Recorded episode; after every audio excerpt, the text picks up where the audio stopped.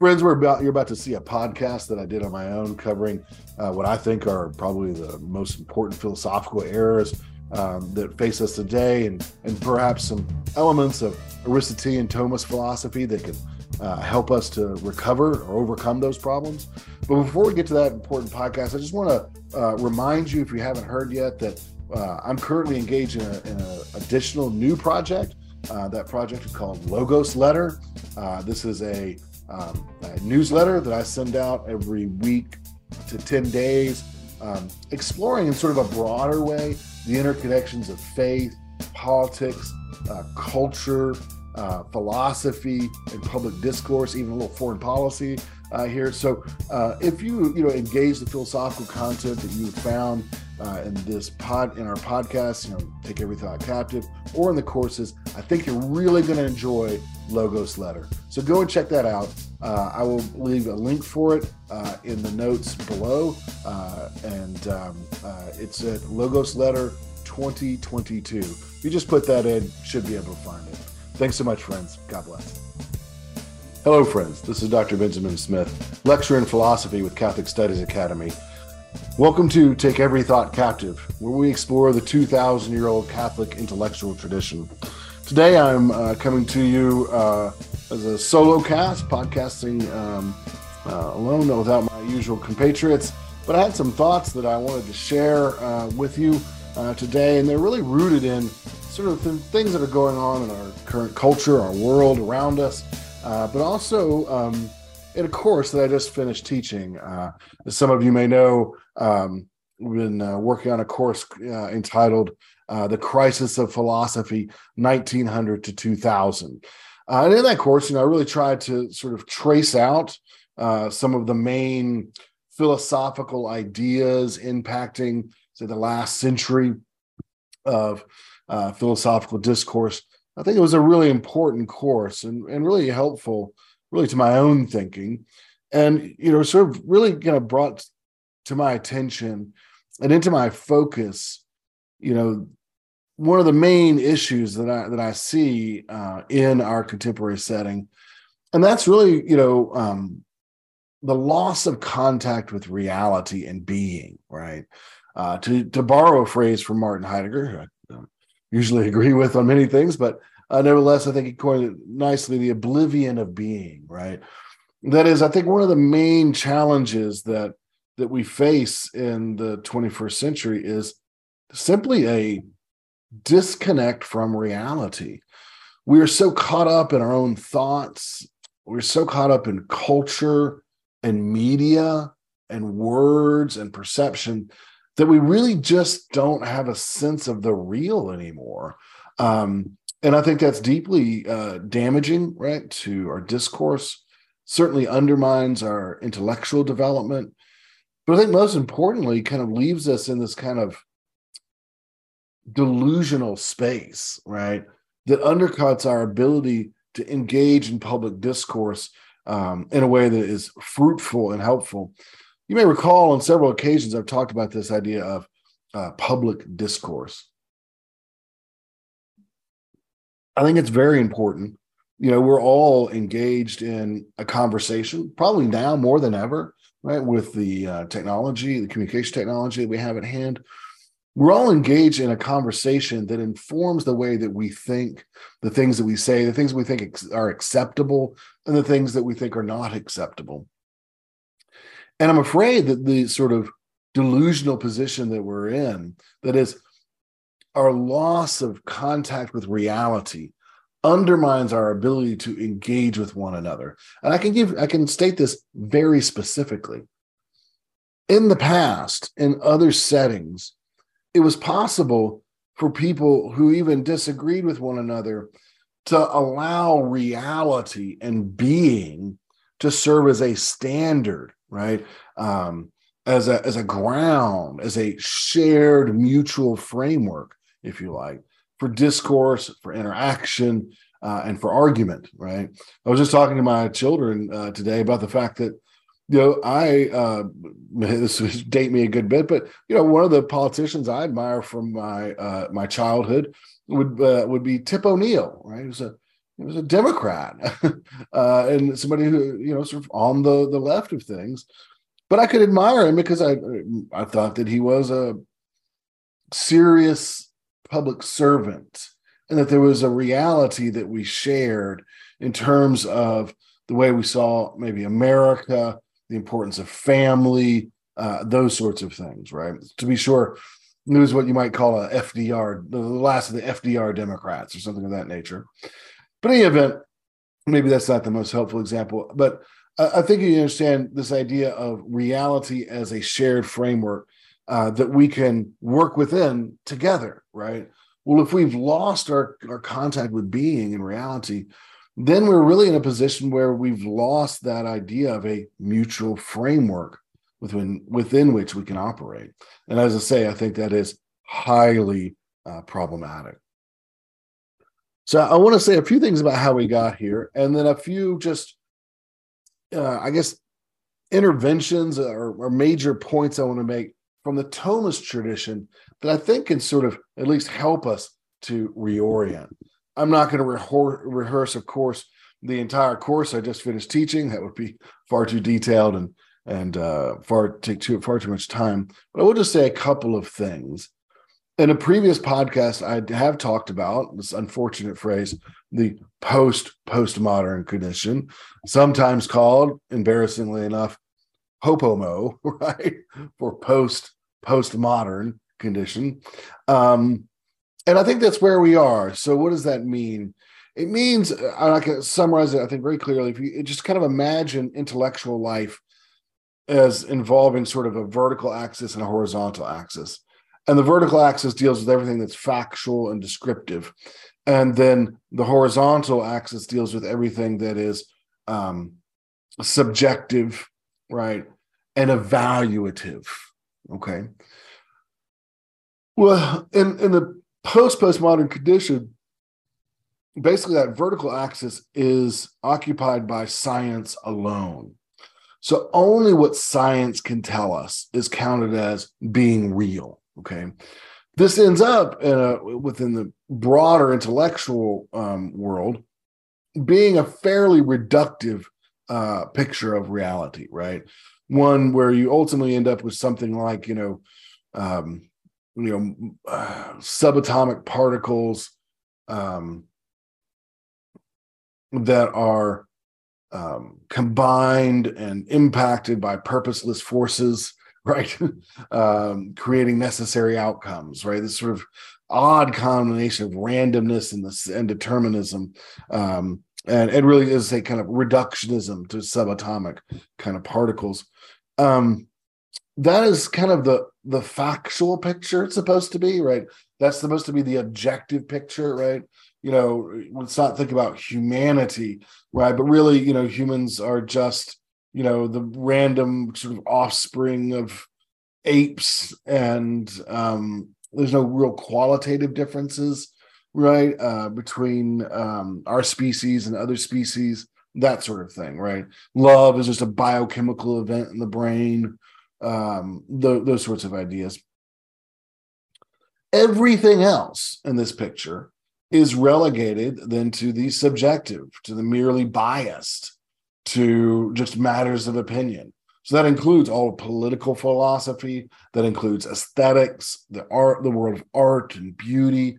Um, it also includes, uh, um, you know, uh, ideas about ethics, morality, and of course the family and sexuality and men and women and all of that. Right, all of that becomes merely subjective right? It can just be whatever you want it to be.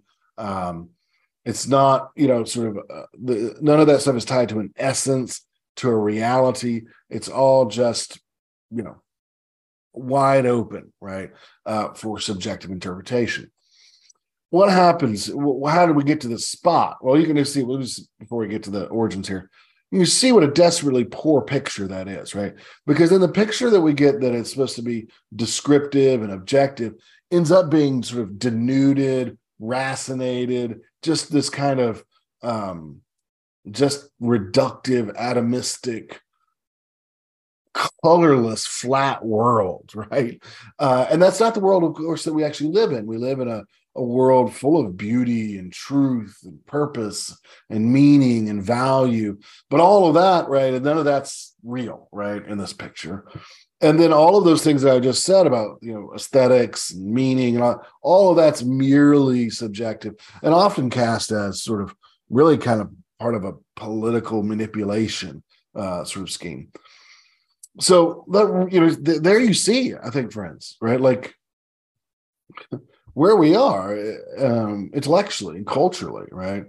A flat view of humanity and culture, a flat view of reality, and then a overly subjective view of ethics, culture, and politics.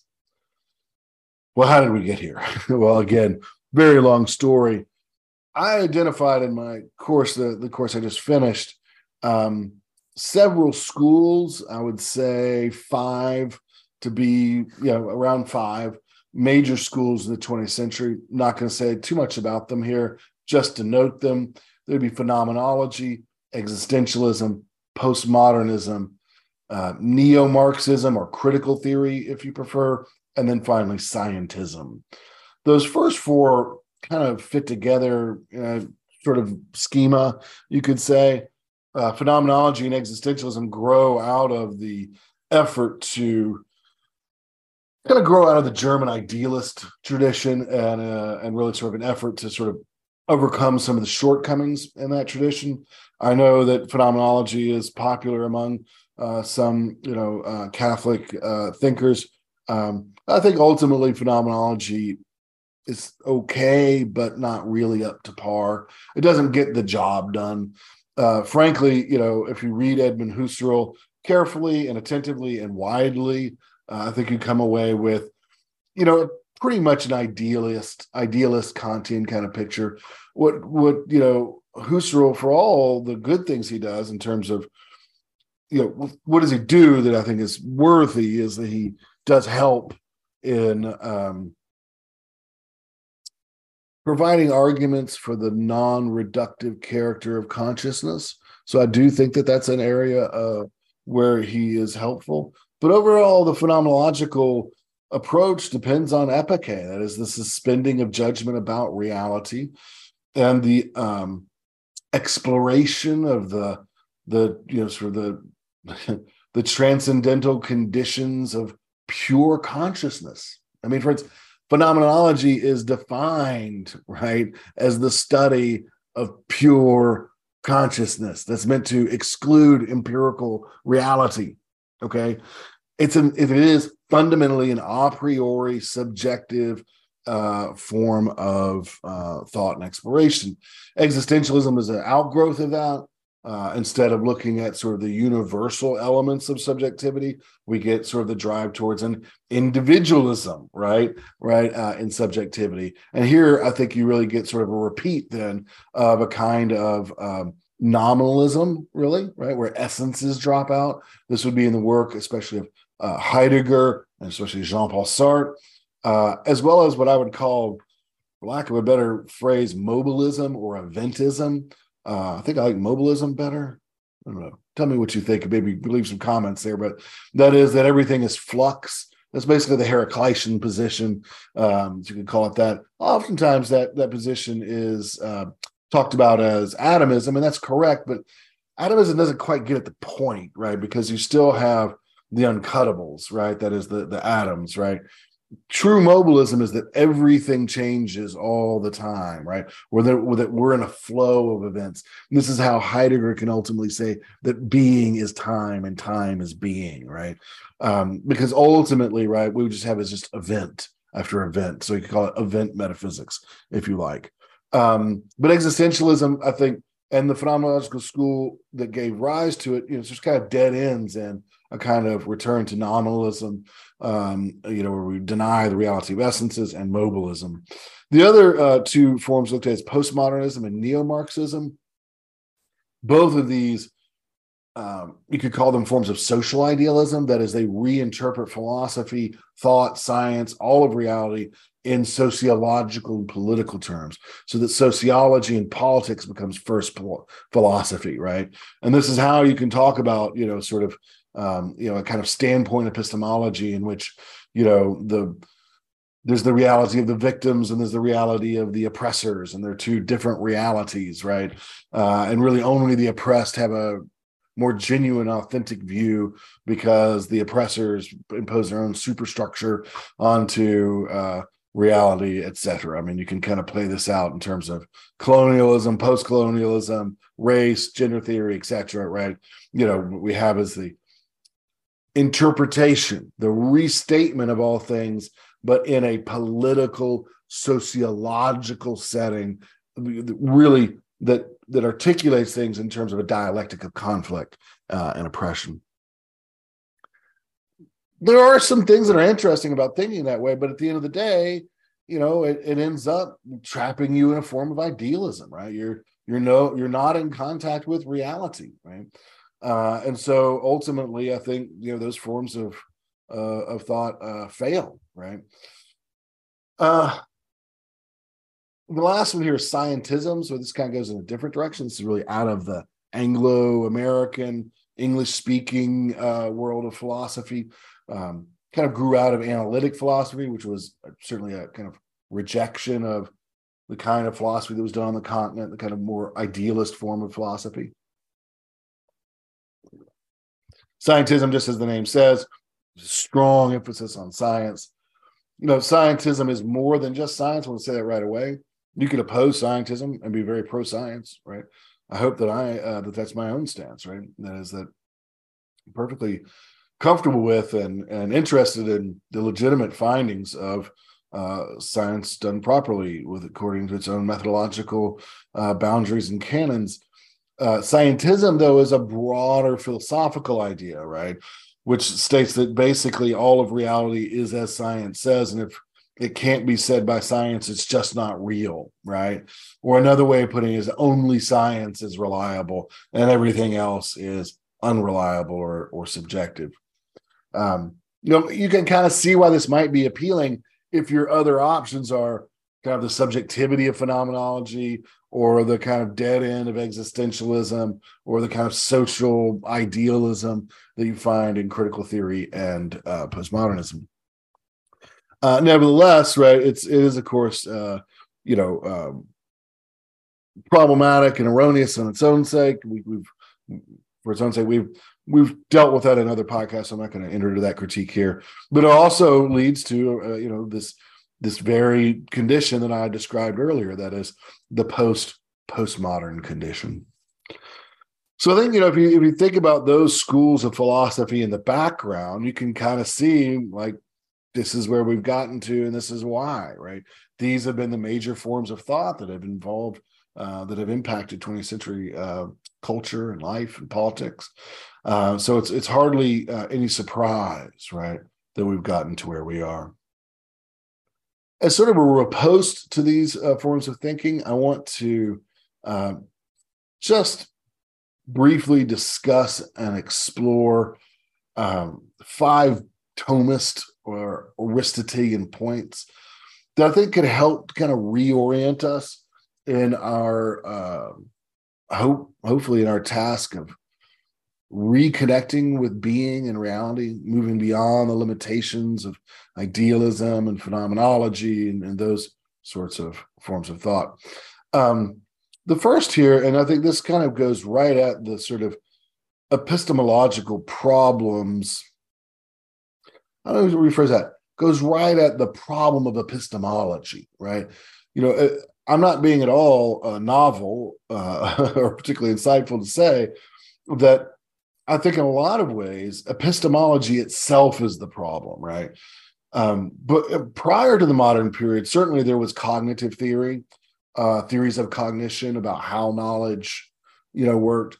There were, of course, radical skeptics, right? But we're talking about a minority, minority, minority view, right? And really, the kind of skepticism that that was engaged in there was really kind of almost a spiritual uh, kind of exercise. uh, spiritual exercise that's meant to lead to a certain kind of tranquility and peace. Um, epistemology as a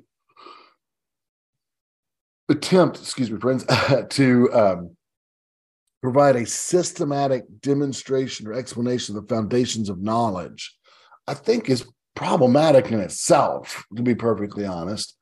It is a, something that, that comes to the fore with Descartes. To be sure, Plato dealt with it some, but again, only I think sort of as a propedeutic to his his you know more important metaphysical and ethical insights. Um, I think for Descartes, it's front and center, right? That is knowledge itself and the idea of knowledge has become a problematic concept for modern man. And Descartes is a very good example of uh, of that, right? He wants to throw everything out um, that doesn't seem indubitable, right? Um, to him, right? To his own mind, right? And then from there, build up uh, with everything else. Now, I think that's just wrong at the outset. I don't think that this is known this is known in the Aristotelian tradition and taught that if you have to demonstrate everything, then you'll know nothing. That is, there has to be some room for what are called first principles and a kind of knowledge that isn't derived from demonstration or ratiocination or argument, but rather is an immediate sort of knowing based in experience, to be sure, right? Uh, but that that is intuitive uh, and direct. Um, again, does involve experience and thinking about experience. So you get comparison uh, and distinction making, right? Uh, what we could call understanding, the virtue of understanding, the intellectual virtue of understanding, but not strictly speaking demonstration, right? So that we need a level of knowledge where that is baseline, is used to demonstrate other things, but is itself not demonstrated, but not arbitrary either. This is the key key point here, right? It may be true that not everything can be proven, but not everything can be rationally denied either, right? Um, you know, the, to to not to deny the reliability of our cognitive mechanism, our cognitive uh, processes, is ultimately a self-defeating kind of move, right? Because either that view is uh, that is the the skepticism about cognition either it's well grounded or it's not well grounded if it's well grounded then it's grounded in an argumentation. Well if our own cognitive cognitive mechanism is not itself reliable then that argumentation supporting skepticism itself is not reliable. Do you see the point right? It's self-defeating right? Or you could say well my skepticism of cognitive of cognition uh, is ungrounded. Well, if it's ungrounded, it's baseless, and there's no reason to believe that it's true. So you're on the horns of a dilemma there. I think if you're going to de- try to deny um, basic reliability, right? Uh, and um, and so in that way, we could say it's not rational, right? Or put it this way, you cannot rationally deny or doubt right? The reliability, the basic reliability of our cognitive faculties. Uh, moreover, right, I think, you know, even sort of more importantly, or just as importantly, the whole project of demanding a demonstration of knowledge, right, as such, is really kind of incoherent because you're demanding something that simply can't be done by definition. Okay. Now, why do I say that? If you're trying to demonstrate the reality of knowledge, well, demonstration always presupposes prior knowledge, right? But if you're saying, well, you know, you can't know unless you can demonstrate that you know, then you're asking us to demonstrate what would be the very foundations of demonstration. But that's an impossibility, right? If I'm not going to accept those very foundations. Does that make sense? Right? You're asking, It's sort of like you're asking me to um, um, to square a circle or something, right?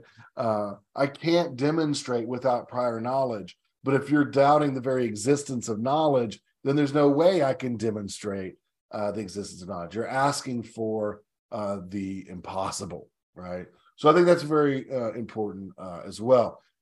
What I'm trying to get at here, right, is again, while not everything can be demonstrated, some things cannot be rationally denied.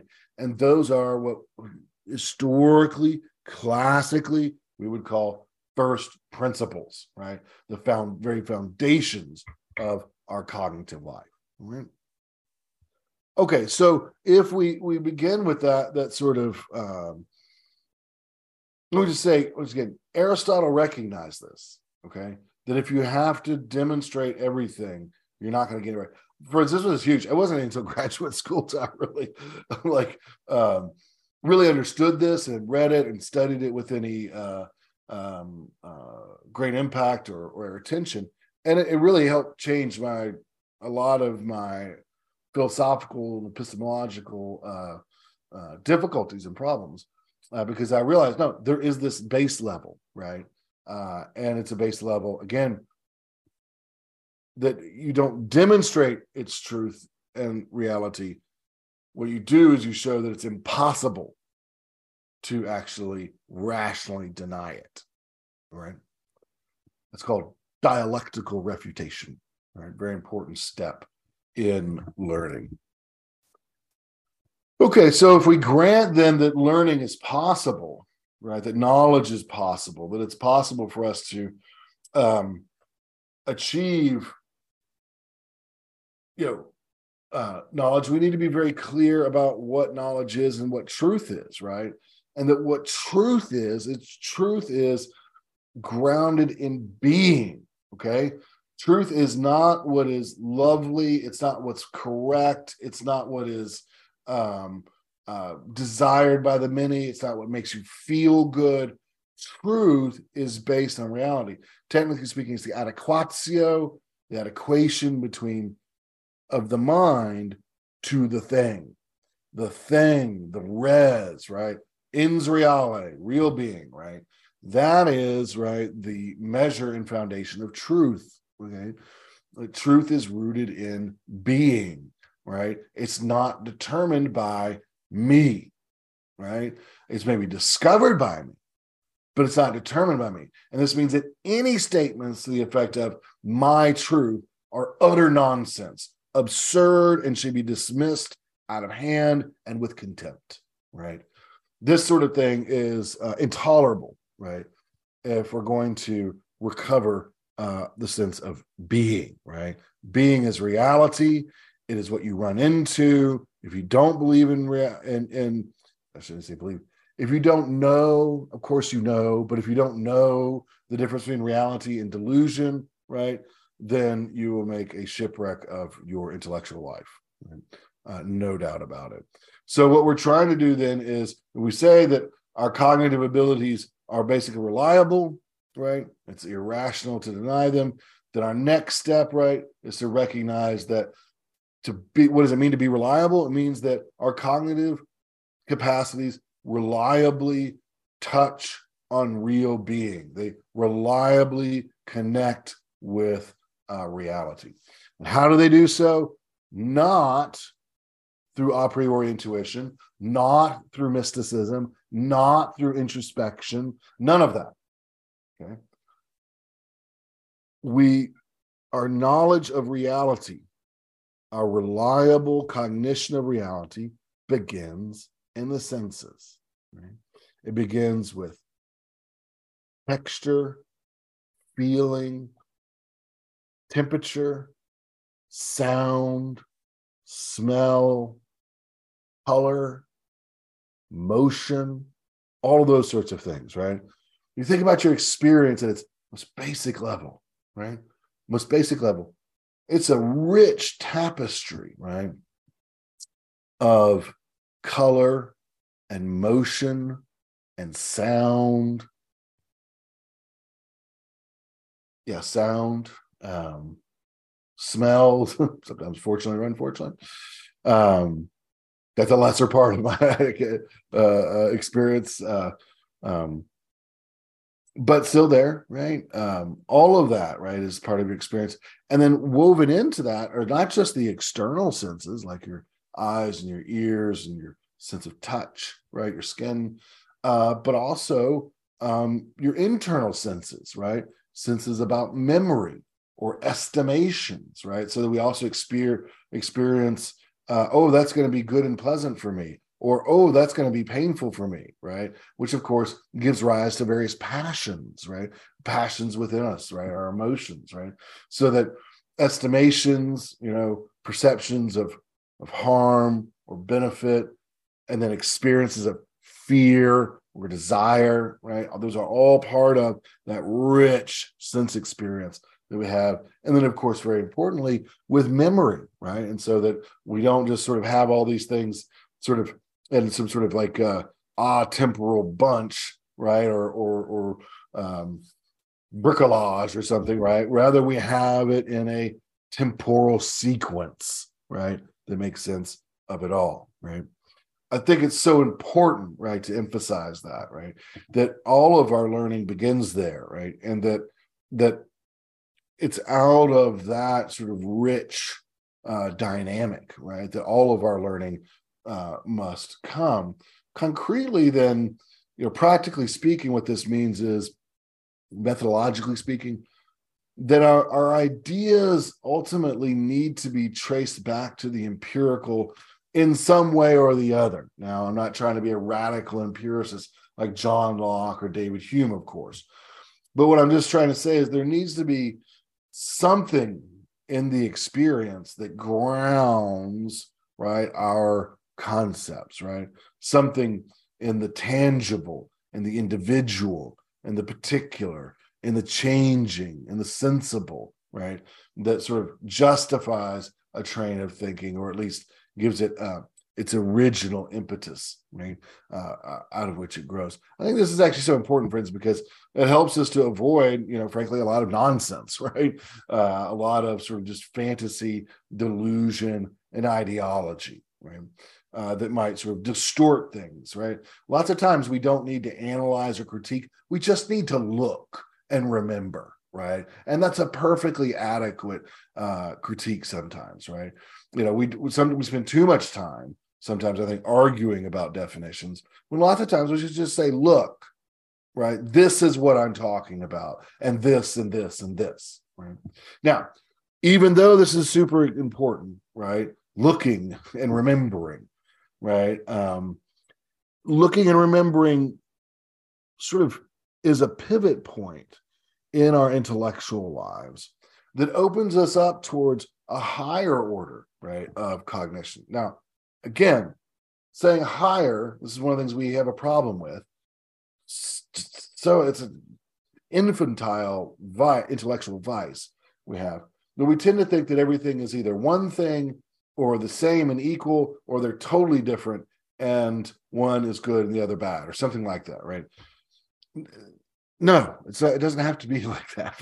Okay the learning of experience, the kind of knowledge and cognition of experience, experiential cognition, memory, looking, okay? That uh, is a real and genuine form of knowledge. But there are higher and better forms. That doesn't make experience bad, it just makes it less, okay? So don't get those two things confused, right? Um, looking and remembering help us to see patterns, right?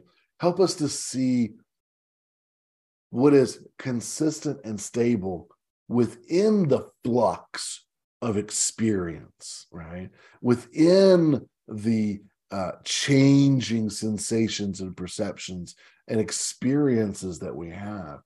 One of the great, I think, interesting, you know, just permanent issues in philosophy is when we get this goes goes back to the ancient Greeks. Is there a permanent reality? Is everything in flux? If there's not a permanent reality, then we can have no true knowledge, no absolute truth, right? If there is a permanent reality, then absolute truth. If everything's changing, then no absolute truth, only relative truth, that sort of thing, right? You can see how those would line up. Uh, you know, you have Plato and Parmenides on one side, Heraclitus and maybe the sophist on the other. Well, what's interesting, of course, is that you know Aristotle, master of those who know, um, was able to to to sort of thread the the the higher median golden mean here, right?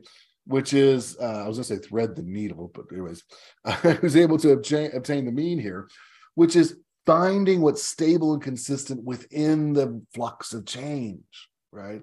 we can all, if we're looking at all and remembering, see that things have changed, right? Um, so you know, you can see my beard is longer and grayer than it was before, right? Um, those sorts of things, right? Um, those are changes, and we can see those changes, right? And in fact, if we exercise our memory and our perception with any uh, sort of force, we can come to see that there's a lot of change, okay? Um and and the change pervades our experience right? I mean from emotional and personal to professional to political to just physical and feeling our bodies change over time. All those things right? Change is everywhere okay but it's not everything right amidst that change aristotle says we can find patterns we can find stability right we can find structures right and once we have found those structures, right, that gives us the possibility then of forming judgments that are always true, right? And therefore necessarily true. Judgments rooted in a universal and unchanging reality or structure that's within the world of change, right? That's the real pivot. And we and we come to see that through looking and remembering think about this. How how do you how do you find it? Right? You say, "Oh, I was feeling badly the other day, and I took a Tylenol." And then I was feeling badly beforehand. I took a Tylenol. And I think, why do I? How do I know to take a Tylenol? Why am I taking a Tylenol whenever I am feeling poorly? Well, because I have all of these memories of feeling poorly, taking this medicine, feeling better. And what I see is a structure or a repetition, a pattern over time with my memory, right? Once I engage that memory, I can say, hey, you know what? There's a causal relationship here, right? right? This, this medicine causes this pain to be relieved, right? Thanks be to God. Um, so, uh, with our memory, with uh, uh, our perception, right, remembering and looking, we can begin to find patterns. And those patterns, right, lead us towards unchanging and universal realities and structures that allow us to develop genuine knowledge uh, and even achieve absolute truth. That's a lot on its own. I've got two more points to make, and then I'll let this go, uh, at least for now. Um, among these structures that we develop, or not develop, excuse me, among these structures that we discover, right, we can d- dis- discover the structure of nature. Now, over time, uh, you know, I've been studying Thomism and you know Aristotelian philosophy um, for a long time uh, now, you know, over twenty years. Um, I didn't always sort of, I think, fully appreciate uh, this distinction, but it's a very important one. And that is that nature really differs than art, right? Nature and art are really different, like in reality. And friends, if you're if you're thinking about what we engage with and what we encounter today, right, uh, in our in our own sort of cultural moments of angst and conflict, um, to be sure, right, the ability to, term, to distinguish between what is natural and artificial is very important.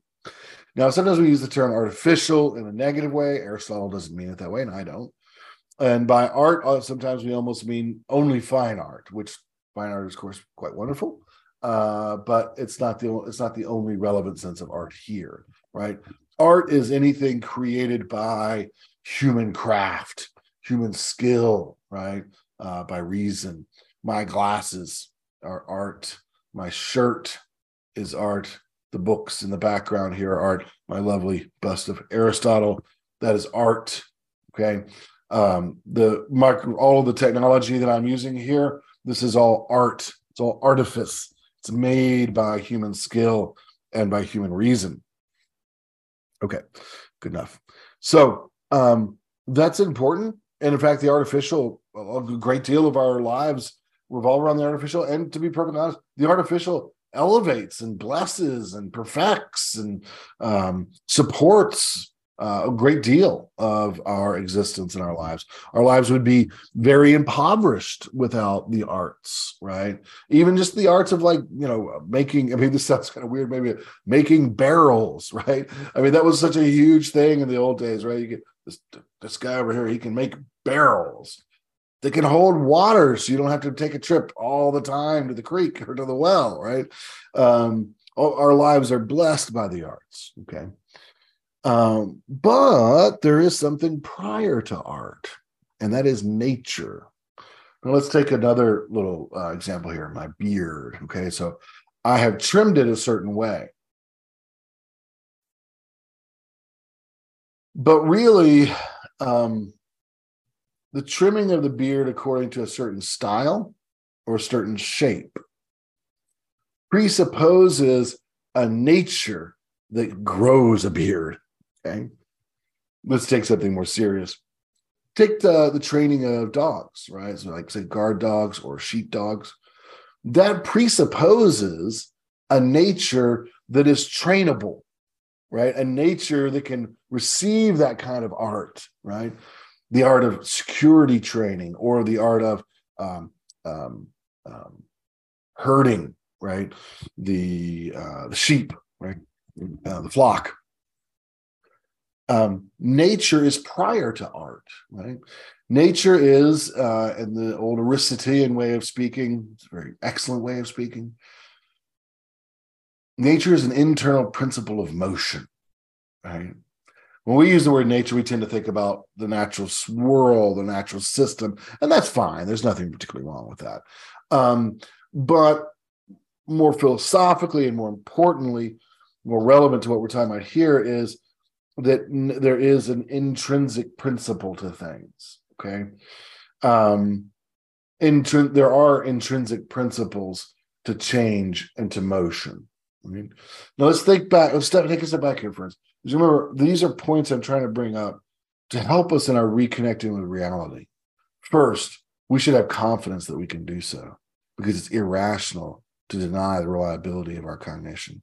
Second, when we're getting into contact with reality and in, in the when we're exercising our reliable cognition what we're doing is we are getting into contact with reality right that is we are touching on real being third we do that through careful attention and observation and reflection upon our senses both internal and external. And what we find there friends is that there amongst the change we find stability and structures that allow us to develop right uh, forms of universal knowledge and truth.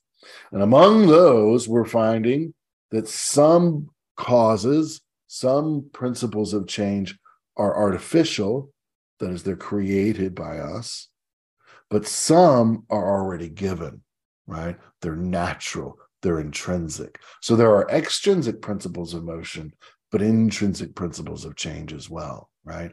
Among those structures, right, that we're finding within change, some of them are intrinsic structures of change. And how do we how do we discover these natures? Through observation, paying attention, again, looking, remembering, counting, right? And eventually formulating definitions, right? you don't argue for a definition right right uh, you first you try to see if it's a coherent definition if it makes sense if there are important counterexamples but then you for the most part just say look it fits what i'm talking about and it distinguishes it clearly right but this is so important friends it means that there are in in reality we find embedded intrinsic. That means not everything is up to us. There are principles and causes of motion and change and development that are not subject to human caprice, human thought. They're not subject to economic structures. They're not subject to uh, culture. They're not subject to political ideologies. They are simply there and part of the permanent reality that we encounter. That's important, right? They're not subject to us. And we're fools if we think that they are. We act like fools if we think that they are. And God help us if we're able to manipulate such things, right? Uh, then we can find ourselves obviously in a Frankenstein like um, reality. So there are intrinsic principles of change, motion. We find that, and that is nature.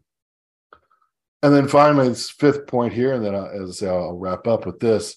We find that those intrinsic principles of nature, they act for an end.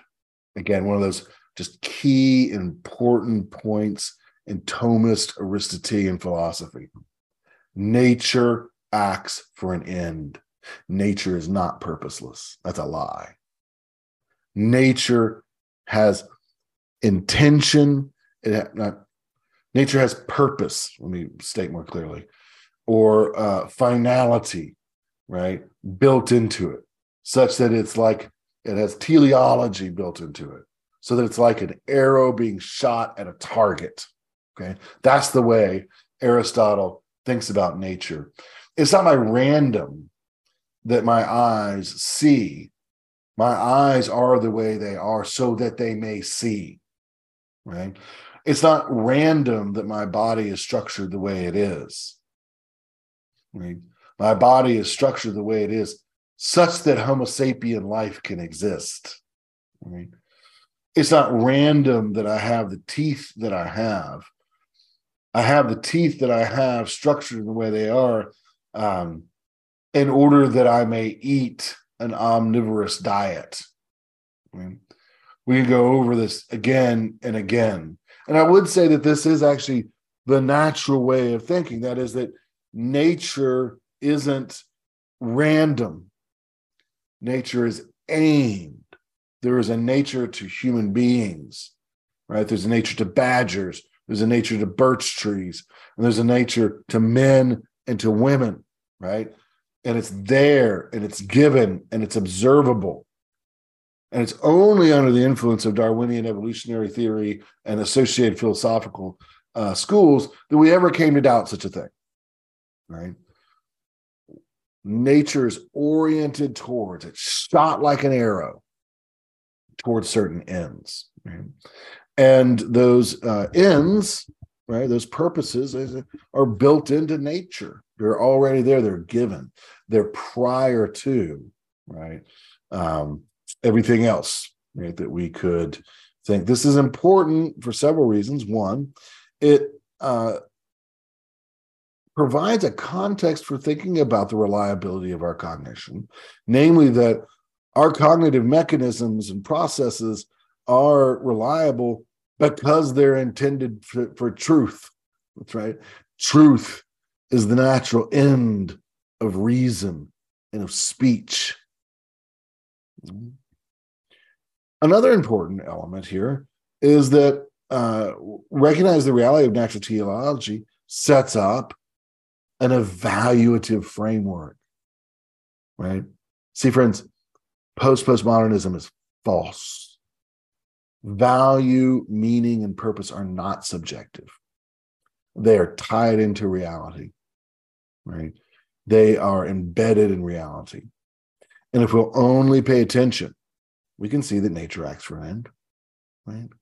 We can see that the human being is designed to know, right? To know the truth and to love the good, to serve the polis, to love family, to love friends, right? We know these things.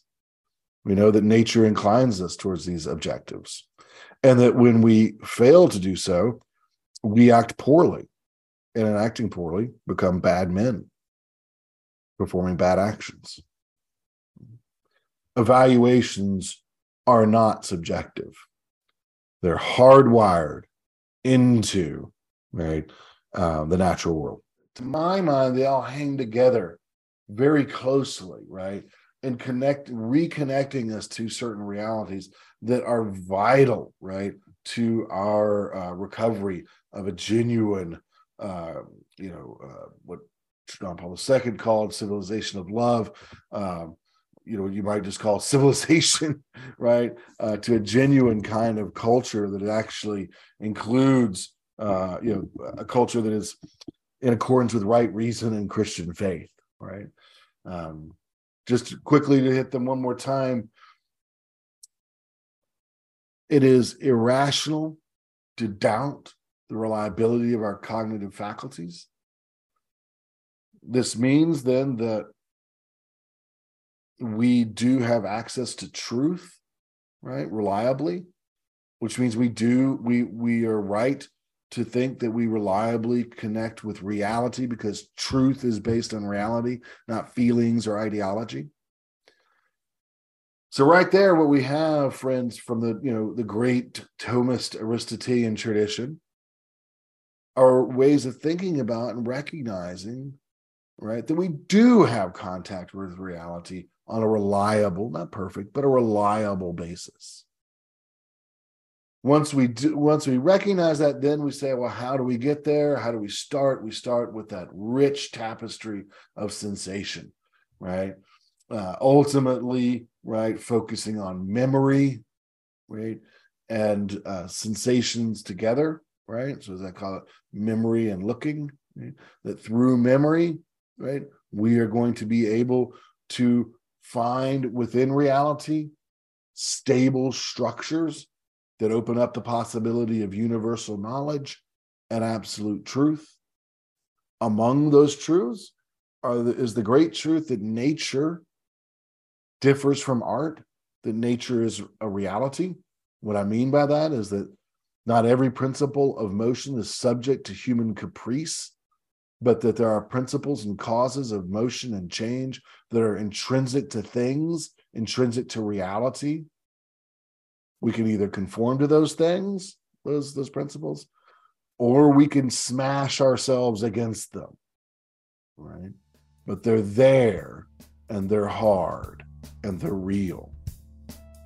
And finally, these great principles that are embedded within reality, that is, these natures, they act for an end. They're not random, they have purpose and teleology. Again, they're shot out like arrows shot at a target. Well, friends, I hope that you found these comments useful and edifying, perhaps even a little entertaining. Until next time, God bless.